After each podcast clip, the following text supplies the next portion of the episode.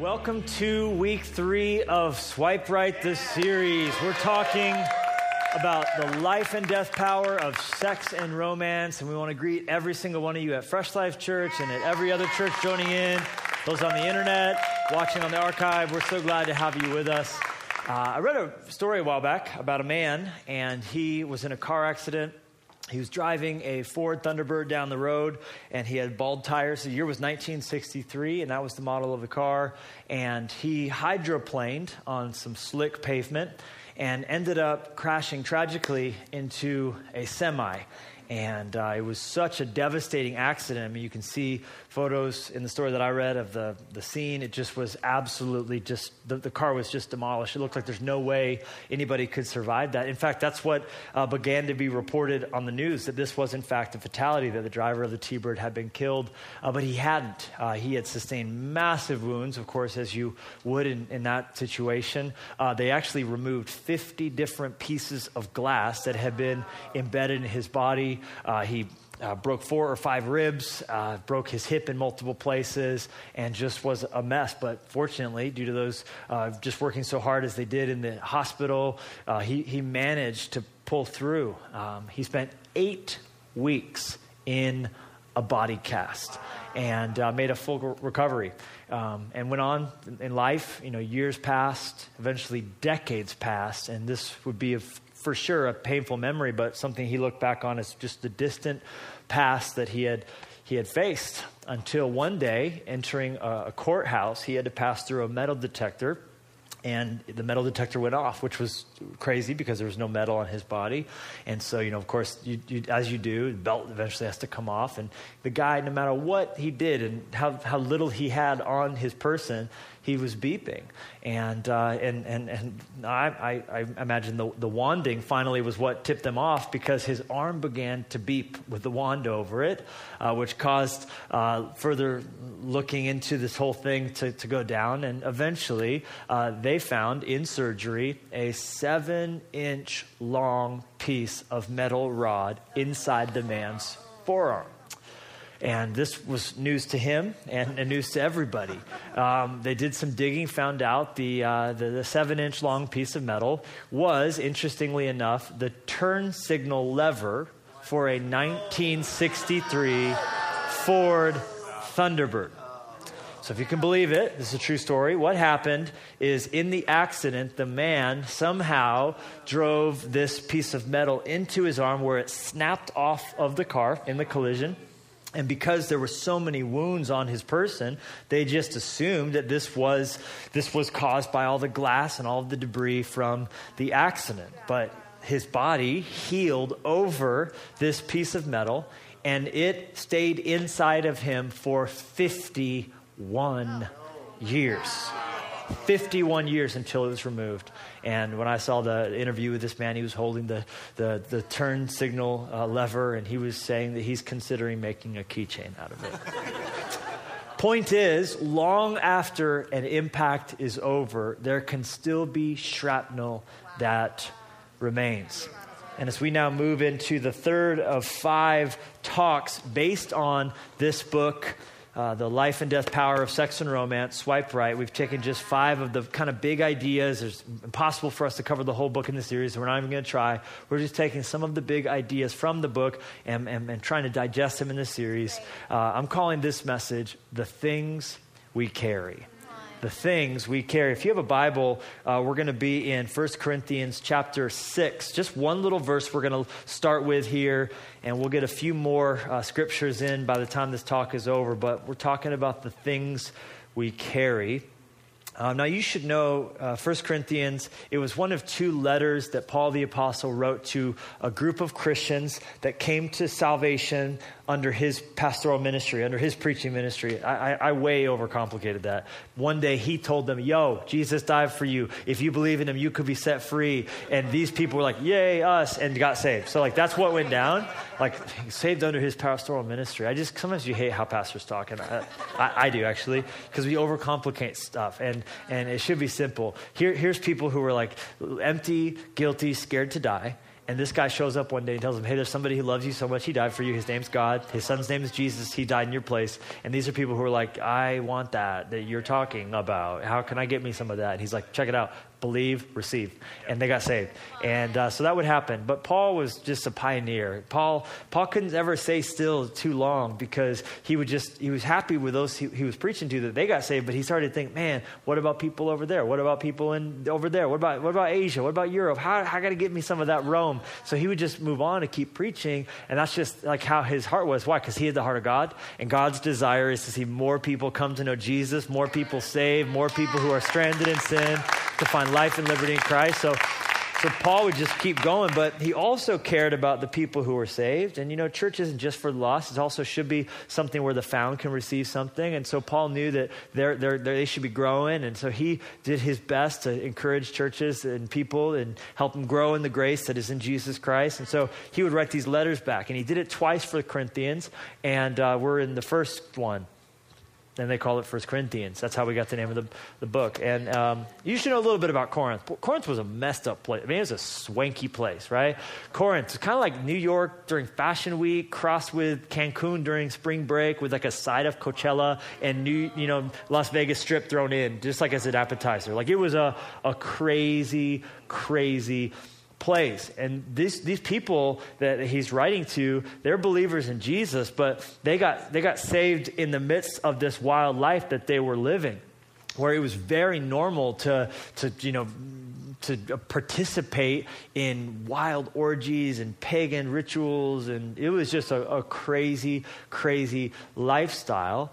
And he wrote this in part that we're reading to encourage them uh, to, to honor God with this gift of sexuality. He wrote them in part to talk to them about the life and death power of sex and romance and, and how to make sense. I mean, and the stuff he had to tell them that we would say that's, that's common sense, right? That he's like, he's like, hey, you should probably not have sex with prostitutes. And they're like, don't have sex with prostitutes. Gosh, I never thought of that. That's, I had sex with a prostitute before church today. Like, I just, that never occurred to me, right? And, and Paul's helping them uh, to understand the implications of these different things. But, but, but what should basically, uh, for maybe a religious person, be causing uh, the, the house of cards that religion built to be crumpling down to the table in your mind is that he's writing this, this, this kind of stuff, quit having sex with prostitutes, to people who, by his own admission, are Christians. They're believers. Which sort of turns on its head this notion that, that, that, that being saved is something that happens once you learn to behave. If you can be good enough, you can please God. No, these people, they already have the whole kit and caboodle when it comes to salvation. They've received grace. They're headed to heaven. They're sons and daughters of the kings, of the king. Their, their, their names are written in heavenly places. They have been given the Spirit, but their lives are an absolute train wreck, especially when it comes to sexuality. So, so what does that mean? That means it's possible to be a believer, but to be a hot mess when it comes to God's best for your life. And we always have to understand what Paul understood, and that's that God always cleans his fish after he catches them. And you never have to behave to get saved. You believe, receive salvation, then you learn by grace to walk that salvation out. And it's a process and it's a journey, but it never is a thing where how God looks at you is attached to your behavior day to day. Good day, bad day. He looks at you the same, always only sees Jesus, God's Son, who has covered your sins. So there's such a difference, and there's a world of difference between walking out of a relationship where God already sees you as perfect because of Jesus and walking that out, learning to make wise choices and, and feeling like, well, I need to get my sex life and get this part of my life and get this part of my life in the right line so God will be pleased with me.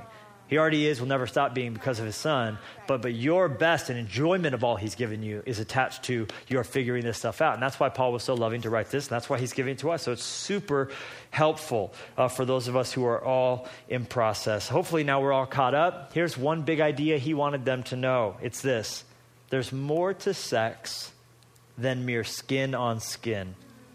Sex is as much spiritual mystery as physical fact as written in Scripture, the two become one.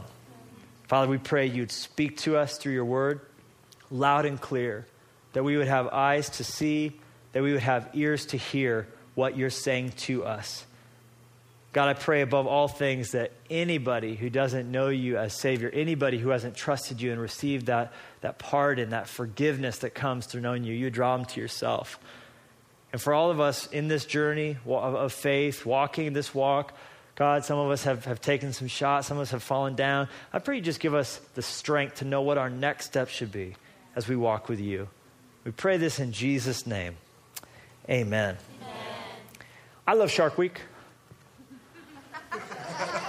there, I said it in church. Um, it's one of my favorites. I just love that there's a whole week on the calendar dedicated to these mysterious living torpedoes with fins and teeth that we call sharks. I don't know if I love them more or am more terrified of them, but I can't take my eyes off of them.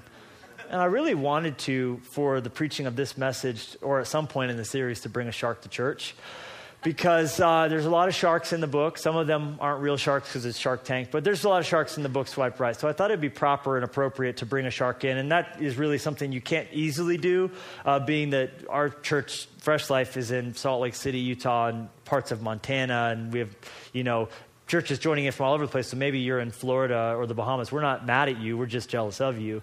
Um, but where it would be easier to get your hands on a shark. So I did the best that I could. I bought myself a remote controlled shark. So at this point, I'm going to bring in, uh, I'm calling him Sharky Sharkerton, and he's making his way to the stage. Yeah, that's pretty good. I was in Georgia, and I I saw this uh, shark in an aquarium. It, it was a remote controlled shark, and I pretty much had to have it for the normal reasons that it was a remote controlled shark. And how could you not, right? I mean, and now I'm trying to get him to dive, dive, dive. It doesn't really do everything, but now it kind of scares me. Do, do, do, do. Do do do do do do do. Come here, little guy. Let's hear it for Sharky Sharkerton. But I'll never forget when I was watching Shark Week a few years ago, and I, I saw a pro, came across a program called The Island of the Mega Shark, and uh, they were talking about great white sharks. This is, of course, a picture of a great white shark here on this balloon, and and they were talking about how you could tell if just from a shark swimming by, uh, if it's a great white, whether whether it's a sexually mature female or not. And the narrator was like, "These are sexually mature females," and I wasn't really paying attention because during Shark Week we just usually just leave it on all the time, and maybe we watch a little bit or don't. It's just kind of like a, a picture frame on the wall full of sharks. And and, and when I heard heard the narrator go, "These are sexually mature females," I was like, "How the heck does he know that?" And it's almost like he could read my mind because he goes, Well, you could tell they're sexually mature females because of the scars. And I was like, Whoa, hey, it's a little too lifelike here. And, and, and the narrator literally, the, the exact thing he said next was, You can see that their sides and their gills are a battleground of scars. Now he had my attention. I turned the volume up a little bit more because I thought that was interesting. He said, and this is maybe a little bit crass, he said, it's just a matter of the males have to hold on somehow because they're floating through the open, open ocean. And I thought, dang, it's not good to be a female shark. That's tough. But, but fortunately, he said, luckily, the female sharks have skin twice as thick as that of the males. And God was gracious to give them skin so thick to deal with all that. All that. I got choked up because I was feeling for her. But, uh, but he said, he said, uh, he said, the thing is, scars mean sex. Thank you for being a part of my sermon, little guy. Swim free, live a good life. Scars mean sex. I sat back in the couch and I, I just, I was just overcome with emotion because I know the show was about fish, but I wasn't thinking about fish anymore. I was thinking about people. I was thinking about me. I was thinking about how really oftentimes when you see smoke, there's often fire. And a lot of times in this world, when you see scars, somehow, somewhere, sex is often involved. Just thinking about how many kids in America, kids in the world, face the difficulty, the horrors of having been molested. It's a very high number. Something like one out of six boys, one out of four or five girls. Uh, you think about the, the rates of, of those who have had to face the horrors of forced intercourse 11.9% of females in America, You Think about the fact that 20% of college co-eds uh, experience some sort of sexual assault. And you just think about just person after person, scar, scar, scar. Scars often mean sex. And Paul here is helping us to understand how this works a little bit as he's telling us there's more to sex than just skin on skin. Sex is as much spiritual mystery as it is physical fact. As is written in Scripture, the two become one. And as we continue this conversation, and if you're just jumping in now, you're like, dang, this is heavy. And we're having a conversation that oftentimes no one wants to have, especially not in church, where, where we sort of oftentimes we said, as pastors, like to answer questions that no one's asking. Meanwhile, the real issues that devastate our lives and our homes and our, our marriages go unspoken to. And so we're making sure to take some time to open up this book which has a whole lot to say about our lives, the pleasure and the pain, all of it, the whole gamut, every valley low and mountain high. And we're letting God speak to us so that we wouldn't just living in this left right world that we do, do what people say we should do, do what we feel like we should do, but that we would instead look up and live right, that we would swipe right in God's sight. And I want to take some time to sort of expose and some, shine some light on three lies about sex that you might have been told. And the first is that sex is just a physical activity. If you take notes in church, jot these down. Three lies about sex that for sure come at us at times from culture, from entertainment. Oftentimes, without even knowing it, we're, we're living out of lies about sex. But God's word tells us Sex is more than just a physical activity. But isn't that kind of like what is pushed at us at every, every possible turn? Sex is just physical, it's just biological, it's just an appetite, it's just what you do with your body. And that, for millennials and younger, is more and more the worldview on sexuality. I read this Rolling Stone article where they were interviewing you know, people in their 20s, teenagers. One 29 year old said, It's just like kissing, sex, just two bodies touching. It, it, it's, it's, meaningless. It's, it, there's there's no, no impact. And, uh, and, and that's quite honestly, quite refreshingly, what was communicated in a song that was big on the radio when I was in middle school, uh, in high school. It was, it was a song by the Bloodhound Gang, and the lyrics went like this You and me, baby, we ain't nothing but mammals, so let's just do it like they do on the Discovery Channel. You know, the idea is we're all just animals, we're all just smart mud, monkeys wearing pants, so it's just this physical thing that we do. But of course, deep down, we don't believe that. Because when someone acts like an animal and grabs onto the back of any shark they feel like grabbing onto, whether they like it or not, we are outraged. We are incensed. Why? Because we've been given more, so we know better. We know deep down we've been made, like the Bible says, whether we would express it in these words or not, in the image of God. And we are not just animals, we hold ourselves to a higher standard. But what possible evolutionary uh, benefit would there be in developing a conscience?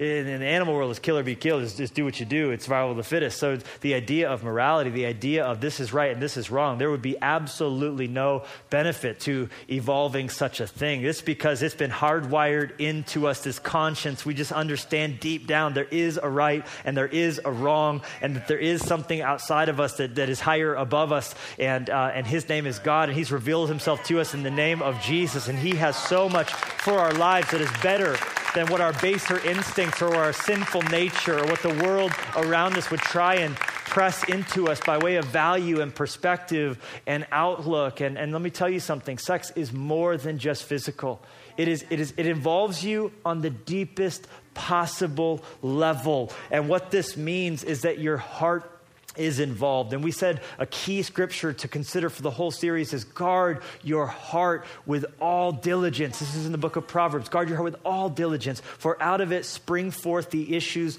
of life. And since what you do with your body connects with your heart, and what happens in your heart impacts your whole life, we must be very careful what we do with this gift of sexuality. And that's why God not only gave it to us, but told us how to use it. He invented it. We think like, oh, I got this great idea. It's sex. God God's like, I have the schematics for it from when I invented it. I have the patent hanging on my wall from when I decided it was going to be a thing. I gave it to you. I know how to use it. And Paul referred to it in 1 Corinthians 6. It's Genesis. It's uh, a man shall leave his father and mother, be joined to his wife. The two shall become one flesh, aka the marriage bed. So, what Paul's saying is, I know you're going to this prostitute. I know you're hooking up over here. I know you got this thing going over there. You got this ch- chick over here, this guy over there. I know this is happening in this orgy here. But let me tell you something there's more that's happening than what you can see. On an invisible level, things are happening because the two, he warned, they become one. You're triggering a union on the inside, but it's not this lifelong covenant under God's eyes with this person that you're being becoming one with. It's just this hookup for a moment. It's just this hit it and quit it from Tinder. It's just this quick interaction. It's this casual encounter. It's this person that you're just hooking up with just for a little bit, just, just was, was, was a little bit bored. So the, the booty call here, this person over there, and you think you're walking away from it. But on the inside, what no human could see, what no microscope could find, there's something that has happened to your soul on the deepest possible level it impacts you. And this informs how we communicate. Because quite honestly, a lot of times, anytime there is communication, it's often just don't. We've said when the church isn't ignoring the subject, they're, they're, oftentimes pastors are just like giving the thou shalt nots. And you don't do this. And, and well, why? Because God said so, right? Or you'll get an STD, you'll shoot your eye out, right? And you, someone's going to get pregnant, right? And, but, and, and, those are real issues. I mean, the United States, we lead the world in teen pregnancy, and we're living in a day when 28%, according to the World Health Organization, 28% of sexually active adults in the world have herpes. And we're 40% of college co-eds in America have HPV, the human papillomavirus, the most con- common and the most contagious of all sexually transmitted diseases, which oftentimes gets contracted in the throat and oftentimes leads to throat cancer. Why in the throat? Because oral sex is so much safer than, than regular intercourse. Or is it? And this, those are perfectly meaningful things to bring up, and there are issues that need to be faced, but I don't think it's deep enough. Why? Because even if no one gets a, a, sexually transmitted disease, even if no one gets pregnant, there's still an impact in your heart. There's still an impact in your soul. There's more to sex than mere sin, skin on skin. It's as much spiritual mystery as it is physical fact. And listen to me very carefully. When you engage in sex outside of God's plan, it makes it more difficult for you to enjoy it inside God's plan. C.S. Lewis remarked on this when in Mere Christianity he wrote, The monstrosity of sexual intercourse outside marriage is that those who indulge in it are trying to isolate one kind of union, the sexual, from all the other kinds of union which were intended to go along with it and make up the total union. There's just so much more to it. And when you isolate just this physical experience, just this pleasurable part of it, this piece of it, because it brings a burst of joy, this illicit moment of something, you're isolating it from what he was meant to be a part of. And so, what that can do is make it difficult then when you decide, well, now I want to enjoy the whole enchilada. Now I want to have all of this. What happens is you can be numb in the place to the things that you're now going to try and activate because you've been ignoring those parts of it by just focusing on one, this one little piece. He called that a monstrosity. Paul said the same thing. When to the Corinthians, he continued in this chapter and said in verse 17, that since we want to now become spiritually one with the Master, meaning walking close with Him, abiding with Jesus as believers, we mustn't pursue the kind of sex that avoids commitment and intimacy, i.e., the plan that He gave, the marriage bed. He said that will leave us lonely, more lonely than ever. The kind of sex that can never truly become one. You see, what you're doing when you glue your heart to someone for a night, for a weekend, for a fling, for a bit, and then tear it apart and then glue your heart to someone and tear it apart, and glue your heart to someone and tear it apart. You're doing so with sexuality because sexuality triggers that union. You're teaching yourself how to respond to sexuality. that it's something you can just glue and, and, and undo, glue and undo, glue and undo. Then, when you finally then to say, well, now this is going to be my life partner, now this is going to be the person I'm with forever, your heart, it's learned by habit to hook up and to break up and to hook up and to break up. And, and, and sex is like a, a sticky note. The more times you stick it, the less sticky it becomes. And he's saying it'll make it very difficult, not impossible, very difficult to achieve that oneness that is meant for there to be because of the residue on your heart from all the times you've applied it in a frivolous way. So, so get this if you hear anything out of this message, first big idea to lie, sex is just a physical activity. There's a second, jot this down. This is kind of commonly thought. I know I've, I for sure have fallen into this line of thinking, and it's this I can do what I want and have what God wants. Go with me. This is the idea that says, I, I, can be over here now doing what I want in this moment, but and experience what God wants for me later. I, I want to have my cake, but then I want to eat it too. I want to get the best of both worlds. I want to give in to my impulses. I want to live like my friends do. I want to live like, like culture says I should. But then I also want what God wants for me. And I think we would never put it quite so bluntly, but that's sort of what we're hoping for. And it's, it's, it's maybe because we've had people say stuff like this to us. Uh, you know, when you're young, you just got to have fun, sow your wild oats right? You know, go find yourself. Uh, that's terrible advice, right? All of it. Or, or, or, here's one just get it out of your system. Just get it all out of your system. You know, you have all of your life to be married. You have all of it. You'll get that ball and chain attached to you one day, and it's going to just be horrible. So, so right now, you know, this is maybe spoken by just people who are not walking in God's best, who are trying to live vicariously through years of sin, having no idea what they're actually doing for us. They're helping us recreate the steps that led to them being dysfunctional where they are today. Newsflash people you know whose marriages haven't worked, it might have fallen apart because of things they did before they ever met each other. And they got to each other. Now they were actually perfectly paired. They were ready for it. And they're like, why didn't it work out? They were so good together. It had nothing to do with that. It had things to do with what they did before that ever even, ever even happened. Can I, can, I, can I break that down a little bit for you? The, the enemy wants you to think, I can do what I want now and have what God wants for me over here. I can do all this, but then over here not be who I would become by doing those things. But the truth is, you lug what you load. You lug what you load.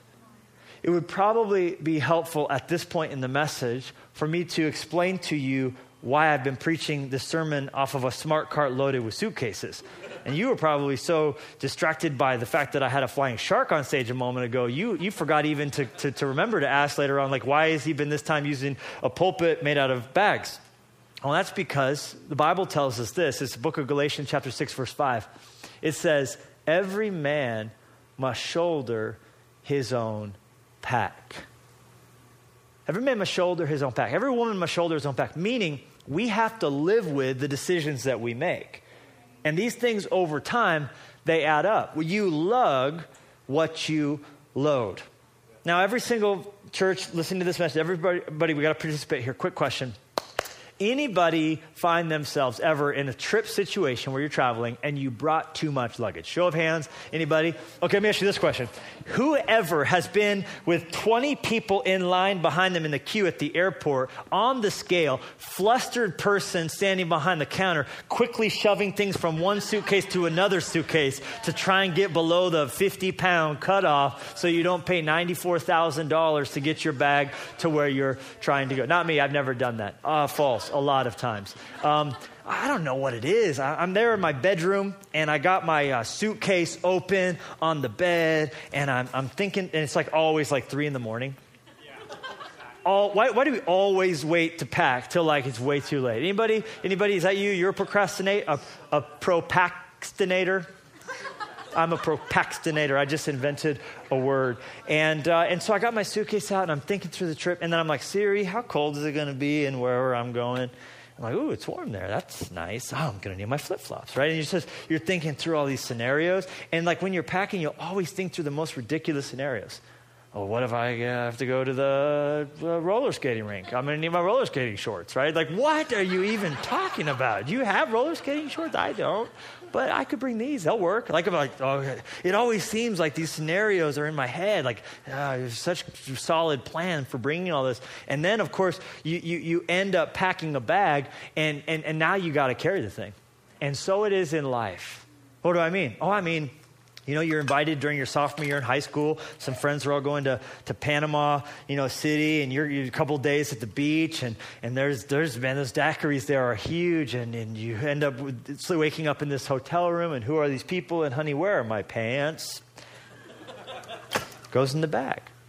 And you think about whatever happened uh, grad night, that, that's going in the box, and, and, and oh, yes, there was that conference that you went to, and uh, you, yeah, there was a few drinks. There was a few, mm, can't remember quite how many people. And you think about in life all the decisions we're making in the moment. You think about Mardi Gras, and there were the beads, and there was there was that guy at the gym, and yep, he he was hot, and he flirted, and you changed numbers, and and yeah, he, he he's going in the box as well as the trip to Vegas and, and, and all of the, all the decisions that we make, these things, they, they slowly but surely, the, that cheerleader, was her name Tiffany? Don't remember. She was blonde.